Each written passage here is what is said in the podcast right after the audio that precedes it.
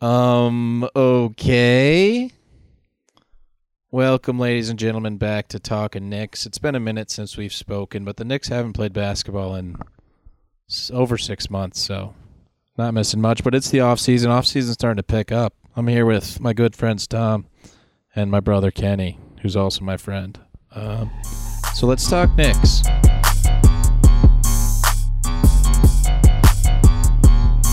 Tom and Kenney. We'll we'll start with the how are yous because it's been a minute. Tom, how you doing? What have you been up to? Hey guys, uh, I mean nothing's new. Nothing's new in my whole world. Um, everything's the same since the last time I talked on this podcast. Kind of just uh, been working, been uh, been doing so much climbing. You guys wouldn't even believe it. I'm pretty much Yeah. just like repeating my like I repeating what you do believe that. Um, I I did Kenney and I actually went and saw a stand-up comedian. There's the Connecticut uh, Comedy Festival going on here in Fairfield, Connecticut, and so Kenney and I went and saw Mike Birbiglia on Wednesday, last Wednesday, and uh, and had a great time. That was, that was a pretty fun thing to do. But I think that's like the most social thing I've done in just months. So I don't know. That was neat. Yeah, he's a fan favorite as well with with this crew, I believe. One of the first uh, stand-up comedians we all bonded over. I, I think maybe that sounds true to me. Yeah, it was like two drink, He's up there. two drink Mike it was like him. stand-up special. Jim Gaffigan was up there. Patton Oswalt was up Ch- there. Chappelle, Chappelle, of course. Yep, Chappelle. Later on, uh, Bernie Mac. Yep, yep. But yeah, I'm, I, I may have I'm, I'm I may have taken Kenney's thing, but that was that was my thing. when saw some right, comedy. so I guess we don't need to know how Kenney's doing because I saw Kenney this weekend as well. So then me and you could just cover everything he that's been going on in his life. So me and Kenney hung out this weekend. He was home. We went, shot around, and I was stroking it. To be honest with you, I was I was hitting my shots. Uh, last couple times we played, I was not doing well. I'll, I'll say that I've lost a lot of games of horse and on the board, which we explained the rules one time. I was losing that game every every time. We played horse this time, and I I swept Kenney three three to zero. So Kenney, how was your Kenney, weekend? can you defend yourself?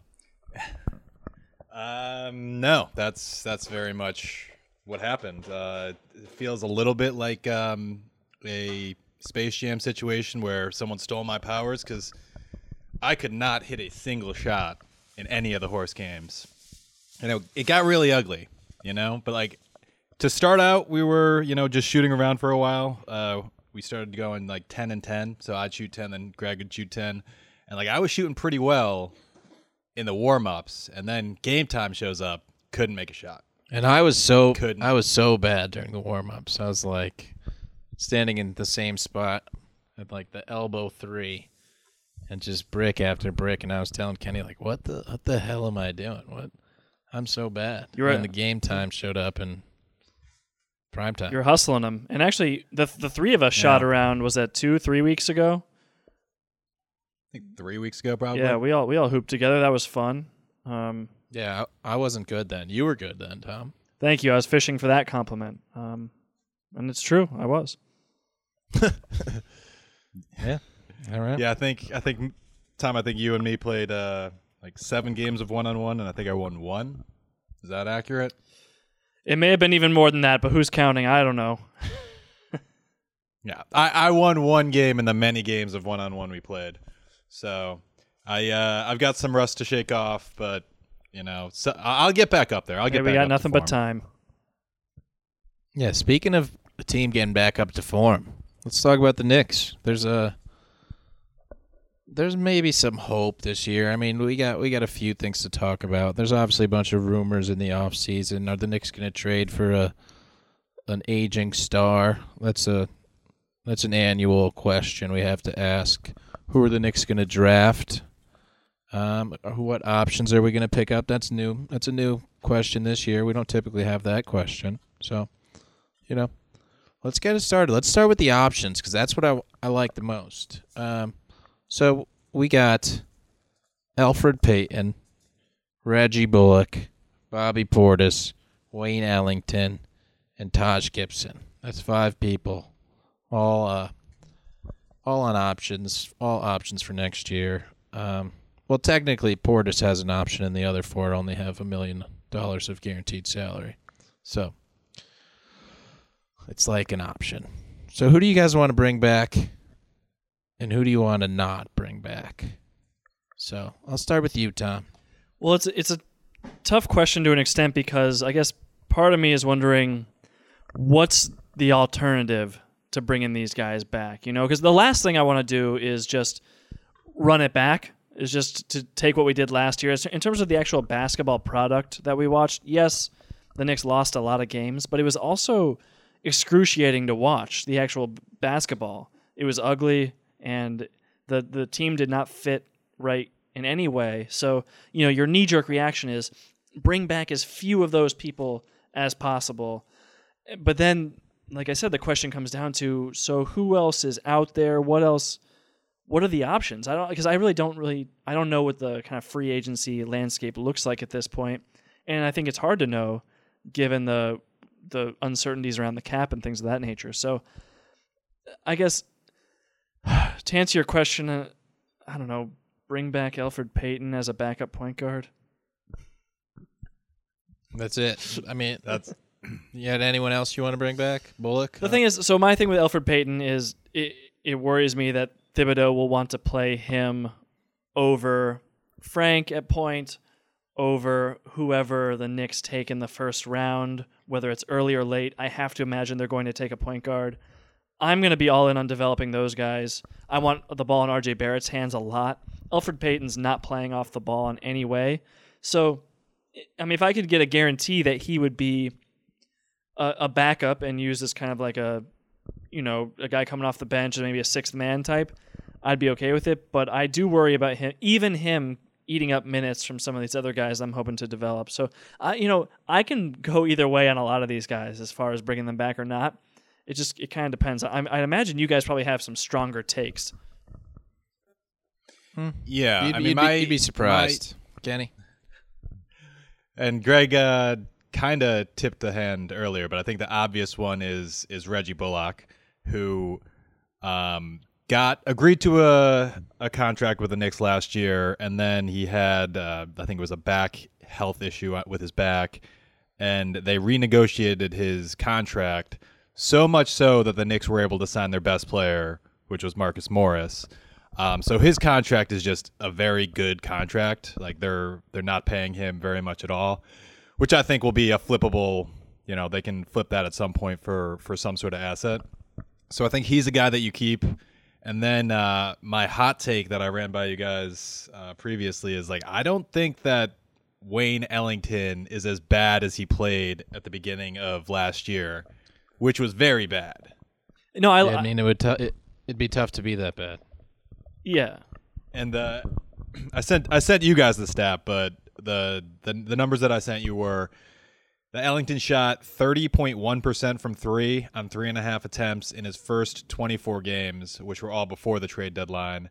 And then after the trade le- deadline, he shot forty one point seven percent on five attempts in the twelve games after the deadline. Small sample size on both sides, but like the forty the forty one point seven is closer to what he actually shoots, and the thirty point one is less like what he actually does. So he's a guy that that if he figures it out before the trade dead- deadline this year, like if he figured that out, if those uh, numbers were reversed, then he was a guy we could have flipped at the deadline for something. Yeah, and I noticed the common thread there, Kenney, is you want shooting, which I think is something we say pretty much every single time we do this podcast. And obviously, yeah, Bullock is a is a no brainer at this point for for what his number is. Um, he really was productive. He he could shoot the ball. He uh, he could play a little bit of defense, and he's just like a good role player. He doesn't need the ball in his hands. He doesn't use up a bunch of possessions, but like he's good for for kickouts on on catch and shoot threes and things like that. Um, I don't know, like Wayne Ellington was someone I was high on, and kind of it really was sort of embarrassing how he performed at the beginning of the season because I know you guys like to make fun of me for saying like Wayne Ellington would really be a a productive, positive player for the Knicks. But like you said, Kenney, after the uh, the All Star break, he did step it up in a small sample size, but still, I mean, I'm I'm down to bring back guys who can shoot, guys who are kind of low usage players. Um, but like again, going back to Alfred Payton real quick. I just I don't know who's going to be handling the ball if he doesn't come back. You know what I mean? And at least he's like a professional NBA point guard.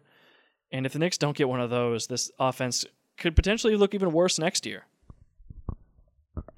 Yeah, that's fair. He, he is when he's on the basketball court, he looks like he belongs there a lot of the time on the offensive and on the defensive end. So that is a positive. Like you said, there's so much uncertainty with the cap situation too. So that's that's part of it. So we gotta. Part of it is wondering if the Knicks and Dolan are are just rich, so they won't be affected by spending money next year while all these other teams are trying to cut back on salary if if the cap stagnates. So we tr- we could try to position ourselves to take on some some expiring contracts or some the bigger salary if we cut lose some of this money. So is Alfred Payton worth eight million dollars? I don't I don't know what eight million dollars is worth this year. Um, I know Bobby Portis isn't worth fifteen million dollars, so he can. He's even though he was technically our best three point shooter by percentage last season. Is that right? just I'm I think oh, that's right. God, I'm gonna claim I'm gonna claim it's right. I feel like you told me that. I, I must have blocked that from my memory as soon as I said it. I I will say that I, I was looking at the stats the other day, and I think he shot a lot better than from three than uh, than you think he did. Yeah. So Like, you know, but he makes fifteen million dollars on his options, which is just too much for for him, especially with Julius Randle on, on the roster. So Bobby's going. Taj, we got like a nine million dollar option. He's like the veteran guy you would want with Thibs there, Thibodeau, and uh, but is that worth nine million dollars? Is is the question. I don't. He obviously his production on the court. I think he averaged like six points. That's that's not worth nine million dollars, but is is having that veteran around worth nine million dollars? That's the question. So, I mean, you'd want Taj around for not nine million dollars. That'd be a, that'd be a no brainer. But the numbers come in. I I I I have no idea about Taj Gibson, especially since Thibodeau is the coach. So, Bullock, yes. Payton, sure, why not? Portis, no. Taj, I don't, I don't know. And Who's the fifth? Maybe. Who's the fifth one? Well, and the thing, just on Payton, it does it is contingent on some of the other moves the Knicks make, right? Like if they do sign Fred VanVleet, or if they do make a trade for Chris Paul, or any of these other big name free agents that we've heard floating around who happen to be aging point guards. You know, Yeah, some some yeah. of them are so old and injury prone that you might still need Alfred Payton on the roster. But it, I'm just saying it does depend on some of these other moves they make, obviously. But um, yeah, who, who was The last one. yeah who's the fifth one? The last one is the last one was Ellington. Ellington, Right. and he's a he's a no. That's gonna be a no for me, dog. As as as Randy Jackson said, my, my friend was on American Idol, so no big deal. I've been on a p- backstage at American Idol concert, so no big deal. big time. Where did that No Where did that take deal. place? Where was that? Mohegan Sun. I had I had a. It was, so it was the top ten people touring. I got nine of them to sign my ticket, but Casey James, I didn't get his autograph. the one that one that Don't- got away. Truly, You're just just missing out on that collectible item. That like, if you had all ten, that's that's millions of dollars right well, what's there. Casey Yeah. James even doing now? You know, like I've never even heard of. I don't know. The thing is, like, if I Google Casey James, that sounds like a common enough name that I'm not gonna ha- I'm not gonna find anything, and I'm not gonna Google him now because I'm just gonna believe that. And so I have a question for Tom. Again, nothing nothing to do with the Knicks anymore. Now we're on to American Idol. Um, but was was Dave kidding when he was talking about his friend at work having won American Idol and now working at an electrical distribution warehouse? He was not kidding. No, uh, he was. His name was Nick. Nick something uh, Italian last name, but yeah, he won American Idol. Pretty much, he was like while he was working at CDW, he won American Idol. Um, and yeah, that was not a joke. So, Crazy. I'm sure he doesn't work there anymore. Nick Fradiani, that's his na- last name. Nick Fradiani. Um, he's Oh, so I had the whole timing wrong. So he was working there. He won American Idol, and now he doesn't work there anymore. So yeah, it was Dave's friend from work. They were already friends, and then he won America. yeah, he was like audition. He was like auditioning Okay. while he was at CDW and, and doing that whole thing, and then uh, and then after he won, I don't. I, I believe he left that electrical distribution company, and um, and yeah, I think he's. I think he still sings. right. I get you. I, yeah, get- that makes a lot more. I, I can picture in the boss right now going, "Not again." when he says he's Yeah, he's like not not giving them the time off. But not. Yeah. No, no, I meant like someone else quit because they won American Idol. oh, Yeah. another CDW employee off to lost. Hollywood. Yeah. All Right. right. That that makes that makes a lot more sense with, than what I thought, which was he won he won American Idol and then went back to working there. Yeah. You never know. That's probably what Casey James is doing. but he didn't win. So back to the Knicks and our uh, next topic. I've had enough of the options. It's it's it's too hard to say, especially what's what's money worth anymore in, in the NBA. No one knows. And with that, there's some bloated contracts that the Knicks might consider taking if if a if a star an, or a a has been star comes along with them. So I mean, we've talked about the rumors of what of Chris Paul, but now we got rumors of of Russell Westbrook and Victor Oladipo. So, what do you guys think about either of those people and what you would be willing to give up for them? Uh, Kenney, Um, Kenney, you can. I told go. you guys. Yeah, I told you guys I have absolutely no desire to take on Russell Westbrook. Not because he's not a good player, but because he is, I assume, about to start a precipitous decline. Because he's his entire game is based off of athleticism, and that doesn't last that well. Um, and also he isn't going to, you know, change the trajectory of the Knicks. Like they'll they'll be better for a few years. They'll be maybe an eight seed in the East, maybe a seven seed, but they're not going to be you know a championship contender. And I think that they would want to actually get something from us, which is weird because I do not want to give up any young pieces for uh, for you know a this is what they've done all the time. You know, uh, picking up a big name that gets makes them a little better but doesn't have like a good projection for the the long term. Yeah, so he's got like a similar contract to Chris Paul with an extra year on the end of it. So it's big. It's a lot of money. I think he's making like forty-seven million in that last year. So that's a lot of. It's a lot of cake. It's a lot of quiche. A lot of quiche. Tom, I'm gonna assume you have similar thoughts on Russell Westbrook. Yeah, I wish I could go full Skip Bayless here and, and pretend otherwise, but I mean it would be just ridiculous. For I, I don't know if you guys saw like Bleacher Report had a, an article going around where the Knicks' proposed trade was giving up just an absurd number of assets and players for Russell Westbrook. Yeah. It was like I think it included R.J. Barrett. I I, I don't think I'm exaggerating. I think it was like R.J. Barrett and like the Mavs pick and Frank Ntilikina and just a ridiculous trove of, of assets. And it's just like, is this is this what people are putting on the internet now? It, it's just it doesn't even.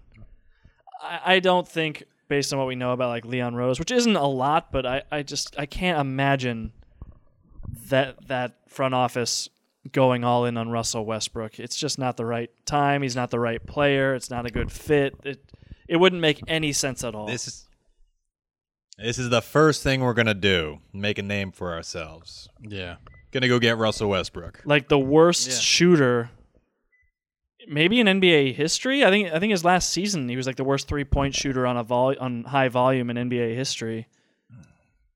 Yeah, I think it was between him and Barkley, and I assume he won. By losing, yeah. yeah. All right. So Russell Westbrook's a no. It's gonna be a no from us, dog. It's gonna be my new. It's gonna be a new my new catch I- line. I, I told you guys that I would take Russell Westbrook if they gave us assets back, which I don't think is Well, their plan. With they Russell definitely Westbrook. won't, man. Like if you look at how they were, Yeah. how Russ was playing, um, sort of in the well after the All Star break, but before the bubble, he was putting up huge numbers, right? And he was extremely efficient because he was shooting most of his shots from two, and you know, didn't he? Did he make an All NBA team this year? He he might have. He might have. He was he was good this year. during the regular season he was good. I mean, he fell apart in the bubble completely. But granted, he also contracted COVID and like had that, um, you know, that time away from basketball, trying to get better. So I think he was also I think he was also injured.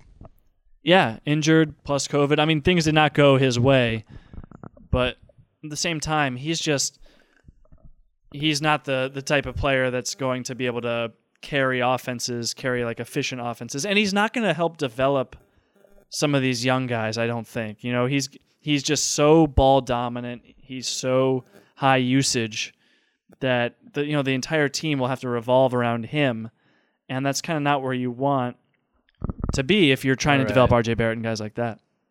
So if you're trying to speaking of young guys who Russell Westbrook didn't help develop, Victor Oladipo is the other option behind the curtain. So Victor Oladipo's on an expiring deal, making about twenty million dollars, but he also missed most of last season. Um, so I think 2018 he was just that was that was after they lost to the Cavs in seven in 2017, I think. And he then he came back and he was firing. He was a he was a stud in 2018.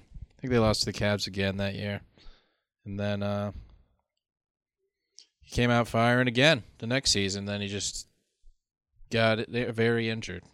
I, I don't I don't remember what happened. Tore his quad, maybe. That sounds true-ish. So that's what I'll say. Um, so then he missed most of last season. Um, and the Pacers just they went along without him happily. And they they were the five seed. No, they were the four seed. The Heat were the five seed with limited contributions from Oladipo. And so now he's expendable in, in their eyes. And they're a small market team. They're probably almost definitely thinking about getting rid of him. I, I think. So what's what's someone got to give to them for Oladipo? Well, yeah, I mean, so yeah, you're right. He did. He ruptured his quad tendon in his right knee, which is a pretty devastating injury. And he was a super athletic, fast guy who who did rely on athleticism, similar to Russ. Um, he's only 28 years old, but at the same time, it, it's just this sort of thing reeks of like the Knicks going in on a guy who is past his prime and, and is coming off an injury, and we're just not really sure. I, I would be very hesitant to be the one to give Oladipo his next contract, and, and all the reports out there right now say he's expecting, he's seeking a max contract with his next deal. I mean, maybe there will be a team who is willing to roll the dice and give him that. I don't think the Knicks should be that team. I think it's too big of a gamble. Uh, You know, I would if if the last we saw of Oladipo, like in the bubble, was a, a positive last impression, I would maybe give it a second thought while still leaning no. But based on what we saw last, it's just I, I don't think we could give that to him in good conscience. Yeah, so last season he played 19 games and averaged 14 and a half points, 3.9 rebounds, and 2.9 assists. So, not max numbers, you would say. But small sample size. But he was also injured the most of the year before, so he's, he's got a lot of things going against him in this in this max con- contract uh, conversation. Kenney, what are you thinking over Yeah, and I, I, I agree with all of that. Um, I just think we have yet to see him return to form after the injury. Um, so I'd be hesitant to give up anything of value. But I mean, I'd take a flyer on him if they wanted limited assets. Again, I don't know what they're what they're looking for, but if they wanted limited assets, like it's if and it's ex- an expiring deal, like I'd do it, see what he has, and then go from there. But I'm not gonna mortgage the future for for Victor Oladipo. And if you're the Pacers, like you probably want some some legitimate assets. I, I don't think you do it for just some filler, you know, and like They could They can have DSJ. Exactly. Yeah. Take it. Did you give him DSJ and the Clippers pick? Absolutely. No, absolutely. But I think that that gets you laughed out of the room in Indiana. But then they're kind of just laughing to poor. themselves. Yeah. And like they're the only ones laughing at their joke. They're- But I, I don't think that there's any way that we would see eye to eye with uh, with Indiana uh, in terms of Oladipo's value. I just don't think that happens. but Oladipo do- hasn't he been saying he wants out and they don't really want to pay him and like he doesn't really have a place on the team anymore. So I gotta. I mean, I, I could be overstating what I've what I've read, but I feel like he is on the way out one way or another. It feels like that. I think he said that he didn't say that, but it, it I think enough people has said that he did say it. So who who are we gonna believe? You know? Yeah, and I, I just wonder what the Pacers value. You know, Yeah. do they do they think that Oladipo is going to be more helpful to them winning games this upcoming season than whatever the Knicks would give them? Um, and is that added value worth just letting him walk versus getting an asset in return? And maybe you know it depends. I, I really don't know. I can't really get into the Pacers' head. I don't really watch enough of them. Or, you know, is Sabonis healthy? Um, what are they doing, Myles Turner? I have no idea what this Pacers team is going to look like next year, but I think that's kind of the the mental calculus they're doing.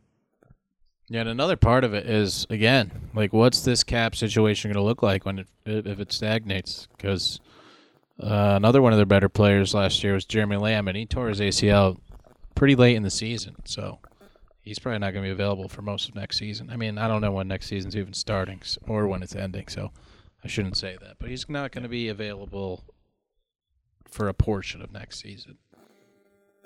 And that's another thing that people have been speculating on the internet um, is maybe they want to dump Lamb, who has been, who is, you know, is injured currently and has a not a small contract, not a huge contract, but a size like a decent sized contract. So if if they could dump his contract with uh, Oladipo, maybe that's a way to to even out a deal.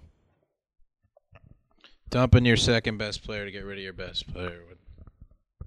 I mean, that's It's an old Knicks favorite. Yeah. I mean, obviously those aren't their, their best player or their second best player, but neither were Shumpert and J.R. Smith. And that's the that's the parable. Per, parable. Parable, I mean, Para, parable. parabola, Is that the right? parabola. anal- Is analogy. is is uh is parable work there? I don't think so. Yeah. Sorry, I everybody. think it's the analogy. What a lot of people It's don't realize about Victor Oladipo is he's also a very strong and uh, enthusiastic singer. Um, and actually, in a lot of ways, similar to Casey going- James. Um, Ooh, Victor Oladipo was on The Masked Singer for a season. He, they took the head off, and it was Victor Oladipo under there. I was watching it the last Bringing it. last Wednesday, and uh, it was like a a guy doing a puppet. He was like a an alien, so he was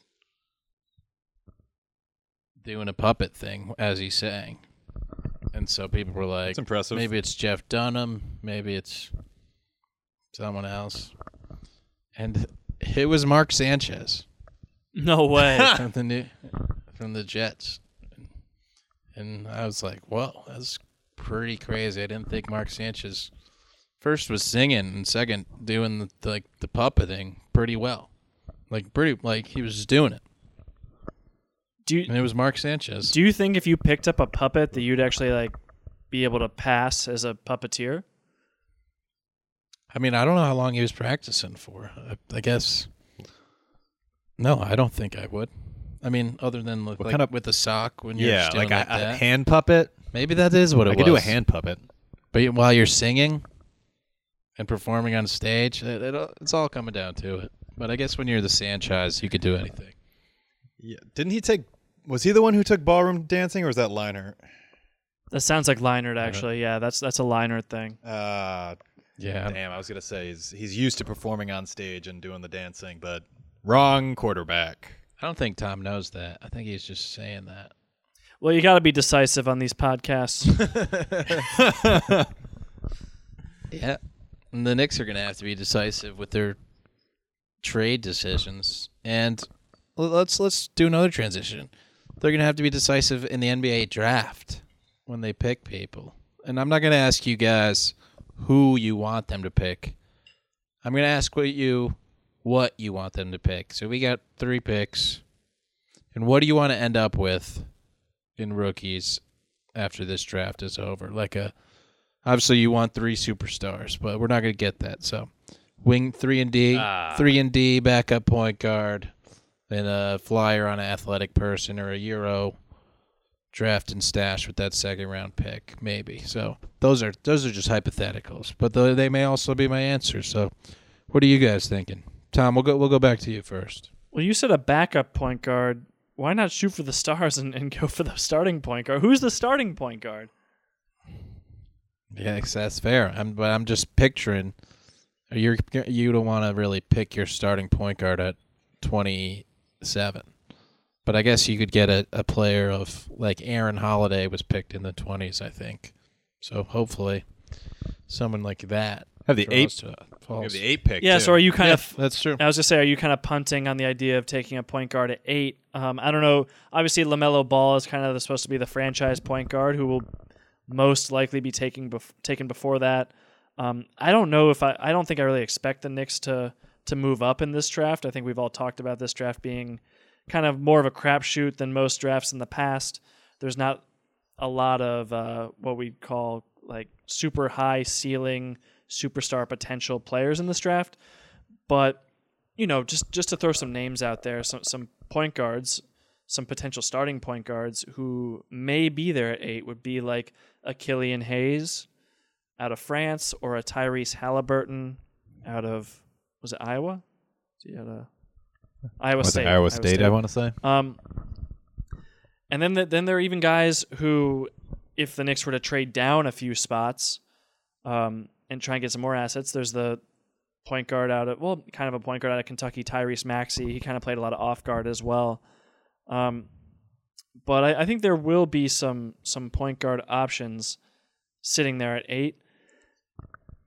I don't. I mean, Greg asked kind of a broader question of what we'd like to see. I have been watching a fair amount of tape of prospects, and I'd been kind of just homing in on uh, Devin Vassell, the guy who I called out way at the beginning, just because I knew he was a three and D guy. Tell them what happened, Tom. I gotta say, this past week, the the video leaked of Vassell getting shots up in an empty gym, and uh, it was it was an ugly, ugly looking thing. His jump shot. It, I mean, he was taking pretty deep threes. They were a little probably beyond NBA range, and he's a very skinny guy, so he doesn't have a ton of strength. But he was just his release point. He would bring the ball back so far above his head that it was just like his elbow was adjacent to his ear, and he would just launch these things. It was like a slingshot. I don't really know who to even. I saw some people on Twitter just um, comparing it to Michael Redd's jump shot. I don't even know about that. It was it was not pretty. It didn't look like a shot that could work in the NBA as terms of like a quick release or an off the dribble thing. Like I don't know how that would work. So that was really dispiriting for me to watch because I watched a lot of tape of Vassell and I didn't really ever think of his jump shot as, as being that way. It looks like it just straight up looks like he's changed it in the offseason. Like he's altered it in some way, and that is extremely worrisome. So um, it, to some degree, it's kind of like a back to the drawing board thing as far as who I want with this number eight pick. Yeah, yeah. And so, uh, so I'll answer Greg's question because Tom didn't. Um, I want what I want is people who can shoot the basketball, people who can play defense, and people with high floors.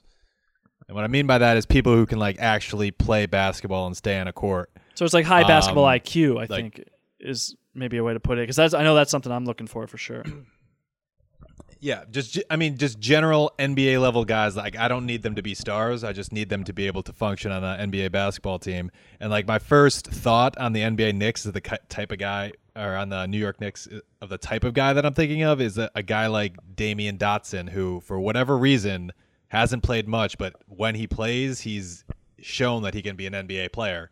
So like a guy like that, but maybe he plays more.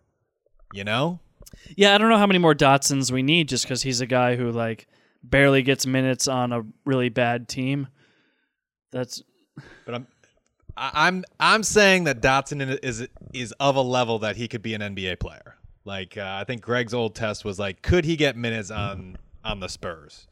And like that's the kind of guy you want, a guy who who can play NBA basketball, doesn't need to be a star, but just just you know plays a role and does his job. It's a good test. I think getting a guy like Dotson at 27 would be a huge win.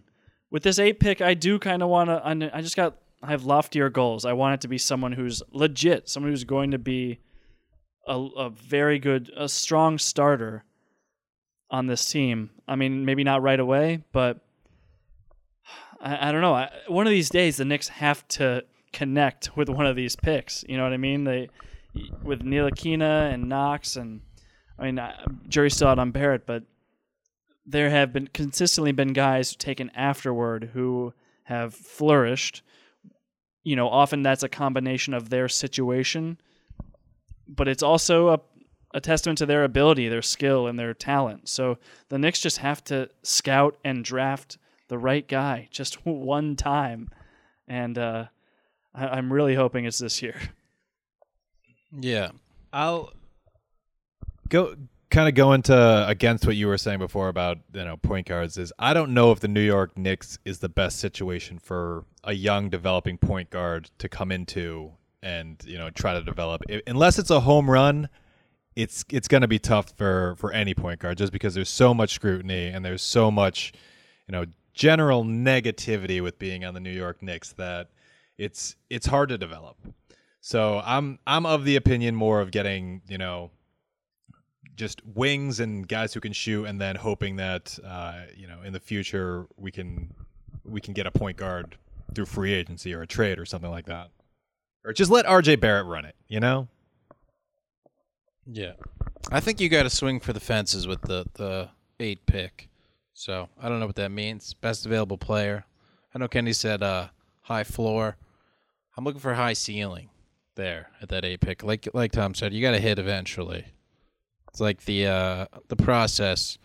They picked so many bad people with those top picks, but they got Embiid and Simmons, and they, they you know that hasn't worked out as well as they would have liked. But last year they were good. They they were one of the better teams in the NBA. So just keep swinging until we hit. I think with that eight pick. Um, then Yeah, you know. like I will say, there were there were guys who I've been a little hesitant about because maybe their their jump shot's not as good. I know Isaac Okoro is someone who out of Auburn who's been brought up a lot and who, by a lot of reports, the Knicks seem to really like. And he he does bring a lot to the table. He's he's a big wing. He's super physical. He's very athletic. Um, he's he's a fluid athlete and he's a he has a really high motor and basketball IQ. Like he he is a strong passer and playmaker. Um, he can even run some pick and roll. the The biggest knock about him is his shooting. Um, I know his shooting stats were very poor. I, I think his free throw percentage was also bad, which is usually a good indicator of um, of shooting development potential. So I know in Kenney's book, like a someone who can't shoot is kind of just a, a non-starter. And I've been there, but after seeing Devin Vassell's shot, I'm just kind of leaning more towards whoever I think is going to be a good basketball player. Um, and I, I think Okoro, I've been like leaning closer and closer towards Okoro, uh, just watching him play. And then even Halliburton, who who shot, who like frankly, NBA draft Twitter seems to really dislike at this point. I, I it looks like a lot of mock drafts are high on him. A lot of NBA scouts seem to be high on him, but kind of more of the niche NBA draft Twitter is very low on him. They don't think his shot looks good enough. It won't it won't translate. You can't pull up and shoot. There's like no versatility to his jump shot. But I mean, he's just a guy who you look at his stats. They're they're super impressive. Like he, he's averaging like 16 points, something like five boards, six assists, um, shooting 42% on threes from a high volume. It's like this is a guy who's been successful at every level of basketball in his career, and he seems to be super high character. It, it seems like someone who can who can actually fit. Um, with an, with a current NBA team. So I don't know, guys. Basically, I was all in on Devin Vassell and kind of kind of would have been upset with regardless who else if they took someone else. But at this point, I'm like. I'm open to nearly anybody. Give me Okoro. Give me Halliburton. Give me, uh, you know, K- Hayes. Killian Hayes. Thank you. Um, I'm super high on Kira Lewis Jr., Tyrese Maxey. I'm I've I've become more flexible on it as long as I think they have a, a high ceiling. I and I'll we'll say we should we should preface this by the Devin uh, Vassell video was two shots in you know we don't know the circumstance. Uh, I know sometimes um, in in shooting drills they have the the player over exaggerate some aspect of it so they can get a feel for it. Um, so we don't. I mean, the fact that we haven't heard anything since then makes you potentially question it a little more, but we don't know for sure that that's that his jump shot is broken. Uh, it's it's two shots, but we've got nothing else to talk about, so we can talk about that. Um, but I do agree with you on on Halliburton. I think I was uh, we had this conversation a while ago that I'm really high on his passing ability. You know, I watched some of his highlights and and some of the, the reads that he makes and some of the the passes that he makes are are just very impressive. Uh, his jump shot is weird, um, but it went in. So you know, at some point, that's got to count for something.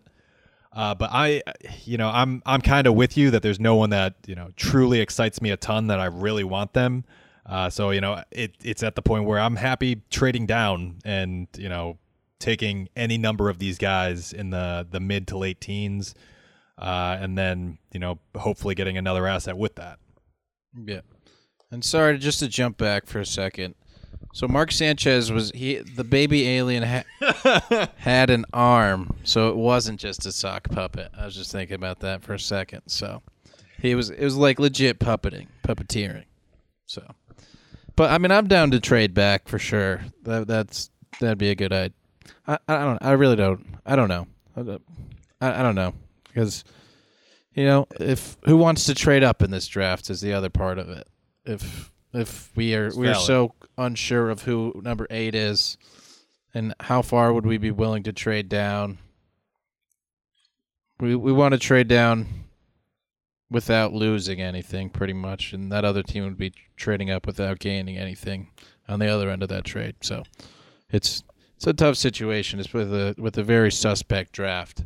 Um, but so I'm swinging for the sense, fences as eight. I'm going safe at 27. I don't know. I'm trying to get the three and D guy there or the backup point guard there.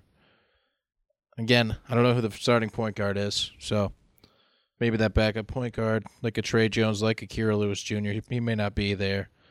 He probably won't be there at that point in time, but you know, just a, a person like that who's who's filling in the uh, the Tyus Jones or the Monte Morris role as a backup point guard. Yeah, you know who I've seen a lot of Knicks Twitter be uh, excited about for that pick is is a guy named Grant Riller. Have you guys heard of him out of out of Charles the College of Charleston? No. Is he a bucket He's- getter? So he played all four years, senior at College of Charleston. He is a bucket getter. He averaged the last two seasons in a row. He averaged 22 points per game.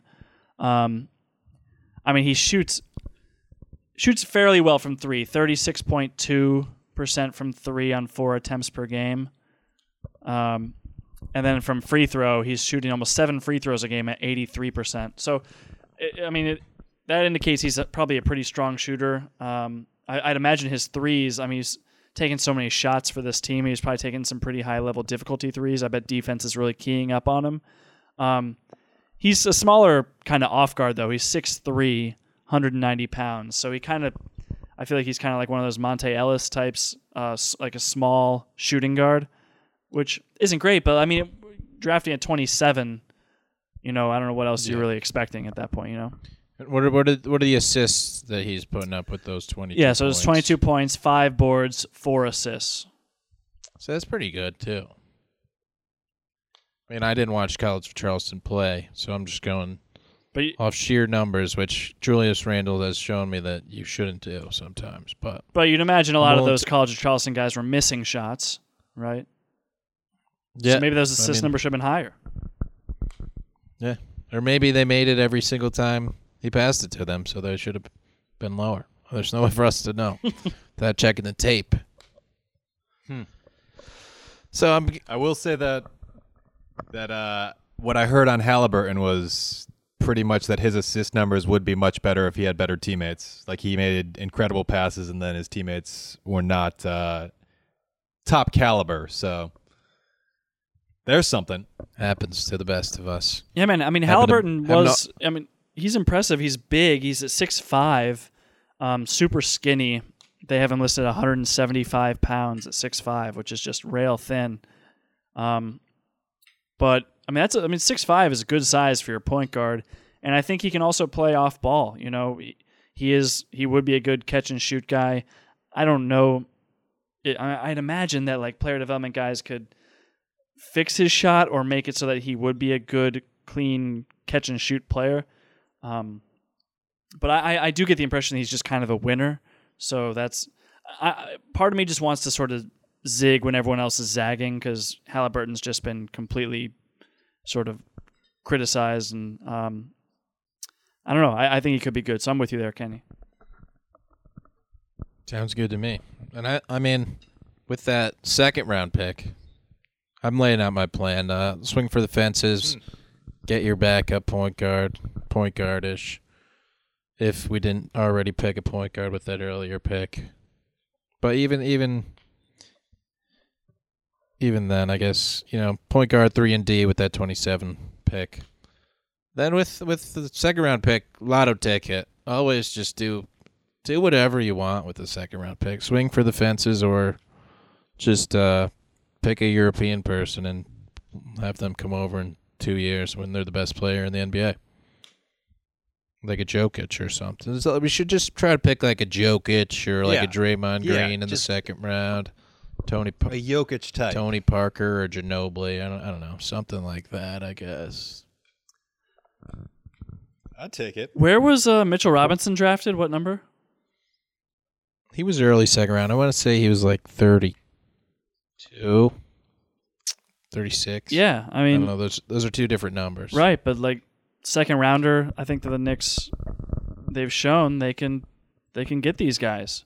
Their best player. I mean, maybe their second Yeah, second best they player. Can, they can only get these guys in the second round. Those- 36. I was right with my second. Not guess, my second answer. Um, It's not a guess.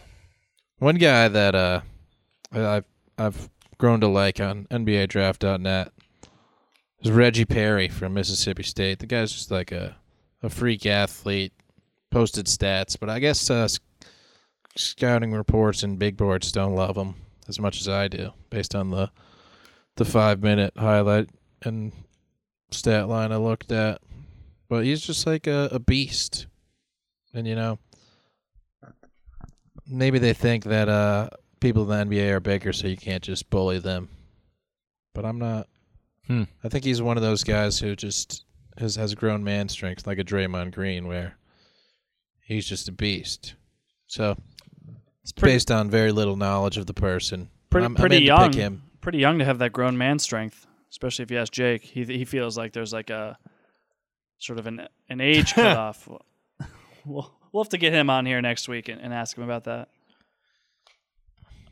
We will. I'm sure he won't be doing anything. World Series is going to be over soon enough, and Jake and BBD will be back. So I mean, Who needs him? Is there anything else we really need to talk about? I'm, I mean, Tom, you've been doing a lot of research. Do you want to talk more about the draft prospects? I mean, you've talked about a bunch of them already, but Yeah, one guy I'll I'll bring up is Tyrell Terry. I know I've texted you guys about him. He's uh the he's a pretty small guard out of Stanford. Um, I see they list him here at 6'1", 160, but all the Twitter buzz was that he put on like 15 pounds of straight muscle.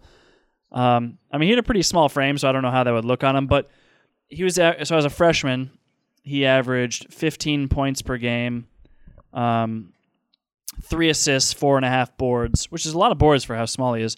But the most impressive thing was he was taking five threes a game, shooting about 41% on those five threes, and then 89% from the free throw line. I mean, this guy was just a pure shooter. I mean, I don't want to sit here and make like Steph Curry comparisons because that's ridiculous, but the types of shots he was taking were off the dribble, they were deep threes.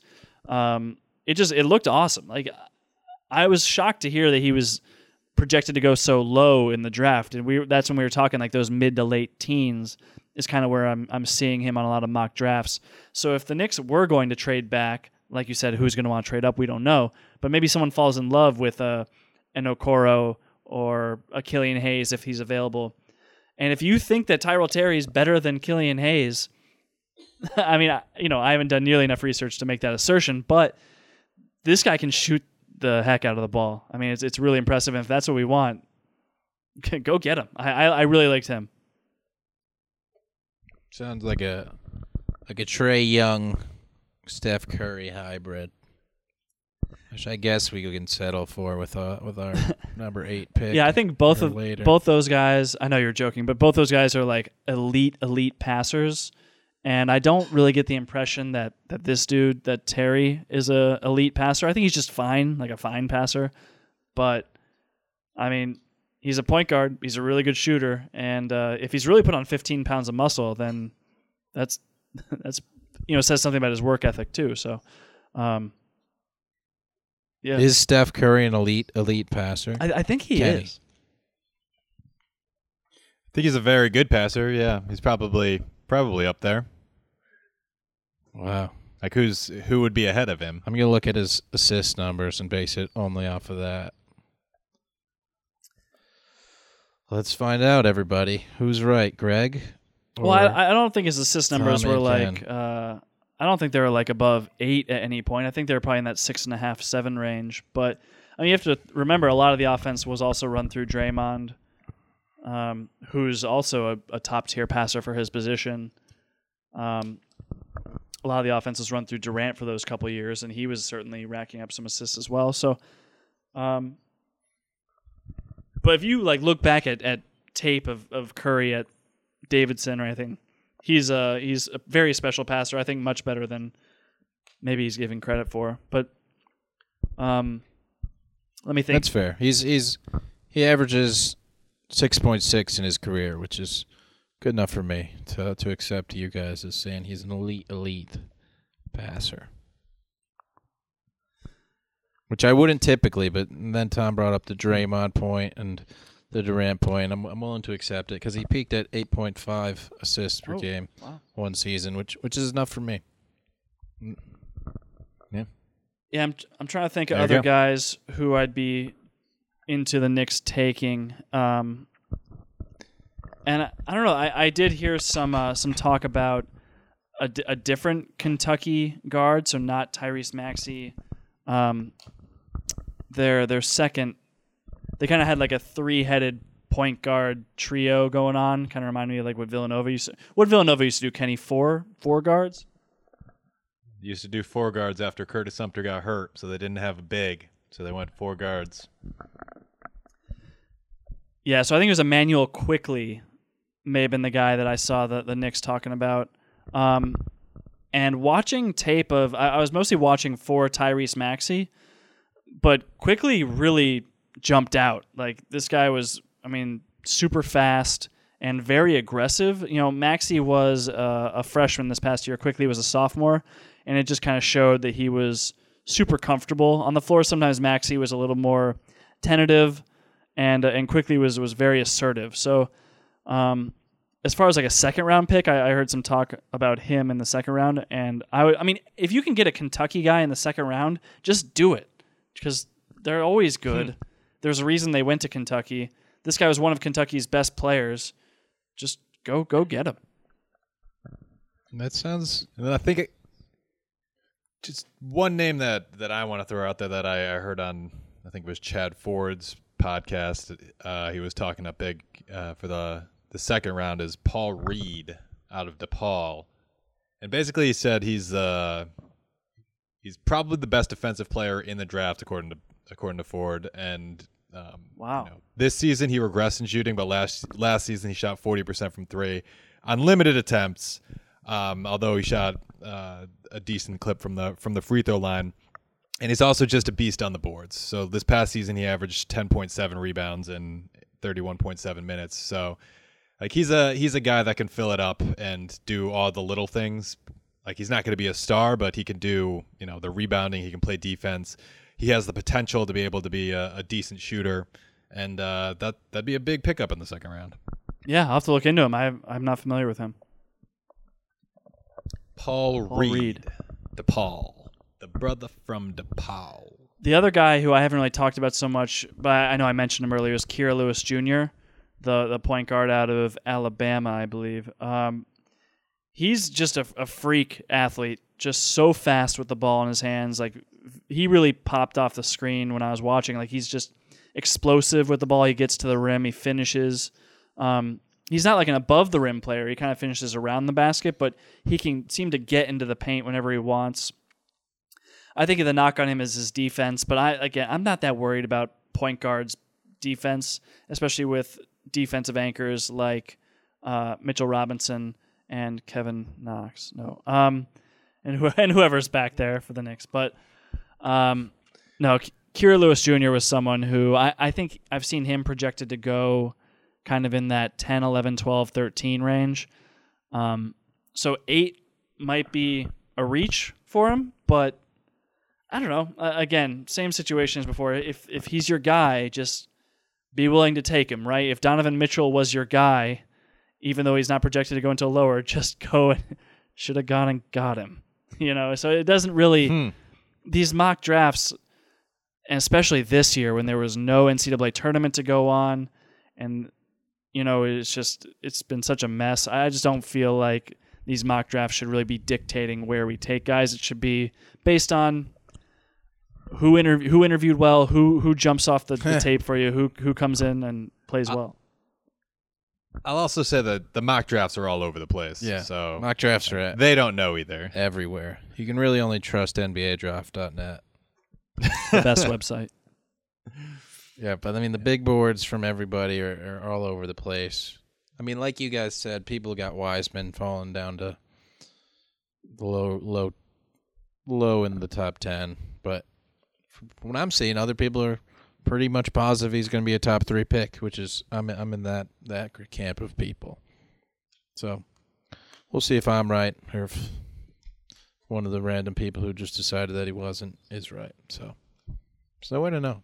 Is there, is there anything else we need to, to catch on catch up on on Knicks World? I'm sure we'll get some more thorough player analysis going as we get closer to the draft, which is coming up November 18th, I think. So that'll be something. Tentatively. That'll be good. That'll be good to talk about. For sure. And nothing else though. And we're and we're done. So we're done? So that'll be it for us. Um, just had a fun time. Good talking Knicks with you guys, and the Knicks will be back again someday. So go Knicks. Next tape.